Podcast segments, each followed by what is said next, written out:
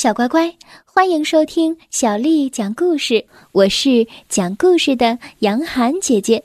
我们来听聚宝盆。初五这一天的商店要开始做生意了，商人们都大放鞭炮庆祝开市。小朋友们，你看见他们贴在店里的财神画片了没有啊？你去仔细的看一看。上面一定有一个美丽的聚宝盆，聚宝盆呢是我们中国人用来代表财富的。今天呢见面就要先说一声恭喜发财，为你讨个吉利。我们就来说一个聚宝盆的故事。在明朝的初年，南京有一个以捕鱼为生的年轻人，叫做沈万山。他的生活十分的贫困，却很有同情心，经常把捕来的鱼送给比他还穷苦的人，因此得到了街坊邻居的赞扬。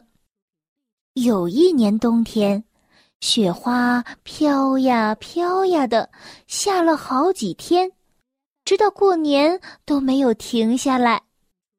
眼见厨房里除了一小碗米之外，什么都没有了，沈万山心里不禁着急起来。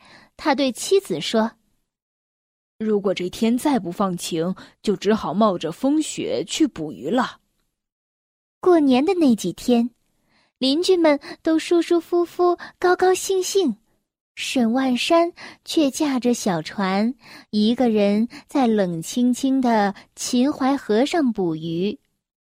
天寒地冻。鱼儿都躲到深水里去了，一条鱼也网不着，而他就是这样在船上度过了一天一夜。天色渐渐的亮了，远处传来了新年噼噼啪啪的鞭炮声，还夹杂着锣鼓的喧闹声。沈万山却又累又饿。冷得几乎要倒下去了，可是他想到，新年新希望，再试试看，也许会有个好的开始。于是重新振作起精神，满怀希望的撒下了网。想不到，这回手上的网竟然意外的沉重，这一下子一定捕到了大鱼。他兴奋的把网拉起来一看。网里只有一个黑漆漆的瓦盆，沈万山不禁大失所望，随手将瓦盆往河里一丢，又继续下渔网。等他再次拉起网来，出现在眼前的仍然是那个瓦盆。他把瓦盆一丢，心里想着：“真倒霉，等我换个地方再下网吧。”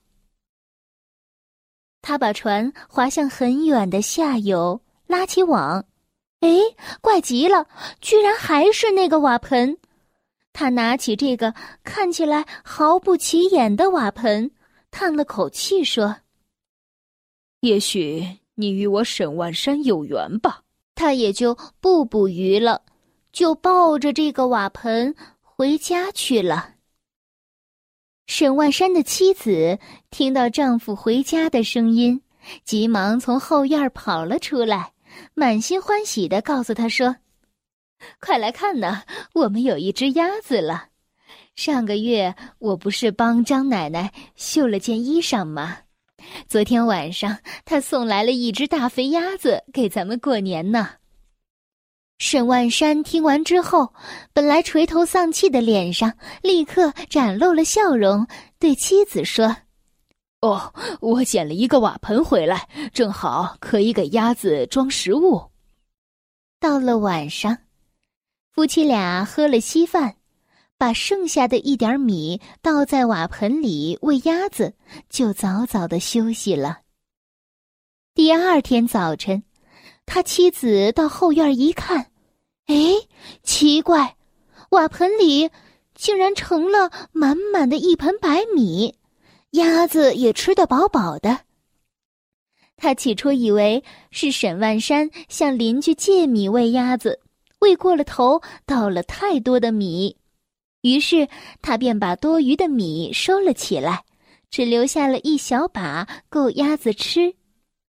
到了晚上，他又发现瓦盆里又是满满的米粒，忍不住进屋来对沈万山说：“鸭子又吃不了那么多的米，何必浪费粮食呢？”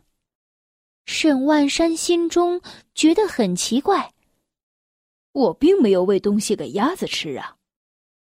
两人走到后院儿，竟然发现刚才只剩下一点点的米，又逐渐满了出来。夫妻俩，你看看我，我看看你，惊奇的说不出话来。沈万山想起了人们传说当中的聚宝盆，不论放进什么东西，都会渐渐变多。他急忙翻箱倒柜，找出了全家仅有的一枚铜钱，丢进了瓦盆里。过了一会儿，铜钱果然越来越多，装满了整个瓦盆。这个看起来毫不起眼的瓦盆，竟然真的是传说当中的聚宝盆。夫妻俩兴奋的睡不着觉。第二天一早，就去用铜钱换了银子。丢进了聚宝盆，得到了许多的银子之后，又拿它换了金子、珊瑚、珍珠、玛瑙等宝物。沈万山夫妇就靠着这个神奇的聚宝盆成为了大富翁。沈万山虽然过着富裕的日子，却没有忘记贫困时的朋友们，常常周济需要帮助的人，同时对地方上的事情，他也非常的热心。不但捐出了许多钱来修筑道路，还建了许多的茶亭，免费供过往的旅客歇脚喝茶。日子久了，只要一提起南京秦淮河边的沈万山，没有人不竖起大拇指，连连表示钦佩的。后来，连皇帝也知道他的富有和善行。这时，明太祖正想把南京城修成一座坚固的石头城，却为这笔庞大的经费伤透了脑筋。他想起了沈万山是城内的首富，就请他负担一半的费用，并督导一半的修建工程。用沉重坚硬的花岗岩修建城墙，工程十分的艰巨。沈万山花了一大笔钱，请来了很多的工人，飞快的完成了那一半的工程。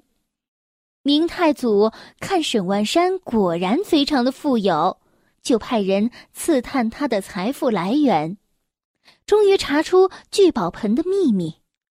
于是明太祖召来了沈万山，问道：“听说你有一个聚宝盆？”不论放进什么东西，都会变出满满的一盆，是不是有这回事儿啊？沈万山不敢隐瞒，就将过去捕鱼网到聚宝盆的往事向皇帝报告。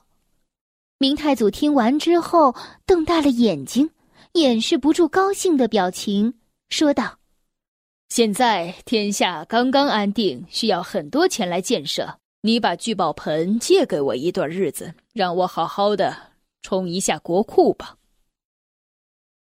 沈万山心里明白，皇上是想将聚宝盆据为己有，却不敢违抗命令，只好忍痛把心爱的宝物献给了明太祖。明太祖兴高采烈的将聚宝盆捧进了宫里，急忙找了一个夜明珠放进了盆里。就坐在那边守候了一夜，看着夜明珠从一颗变成两颗、四颗、八颗，越来越多，越来越多，终于有了满满一盆的亮晶晶的夜明珠。明太祖实在是太高兴了，也顾不得一夜没合眼，就抱着聚宝盆，急着把这个好消息告诉了他的妻子马皇后。没想到，脚刚跨过门槛，就绊了一大跤。只听“哐”的一声，盆子就这样摔碎了。霎时间，只见一地的夜明珠在破瓦片间滚过来又滚过去。聚宝盆破了，他的故事也就应该结束了，对吗？不，还没有。你可知道，现在南京城的南边的城门为什么要叫做聚宝门呢？据说啊，这就是因为当时明太祖怀着懊恼的心情，把聚宝盆的碎片埋在了南门下，所以才取了这样的一个名字。沈万山的故事也因此随着南京城的聚宝门一直流传到了今天。小乖乖，今天的故事就为你讲到这儿了。如果你想听到更多的中文或者是英文的原版故事，欢迎添加小丽的微信公众账号“爱读童书妈妈小丽”。接下来又到了我们读诗的时间了。今天为你读的是袁枚写的。所见，所见，袁枚。牧童骑黄牛，歌声振林樾。意欲捕鸣蝉，忽然闭口立。所见，袁枚。牧童骑黄牛，歌声振林樾。意欲捕鸣蝉。忽然闭口立。所见，袁枚。牧童骑黄牛，歌声振林樾。意欲捕鸣蝉，忽然闭口立。晚安。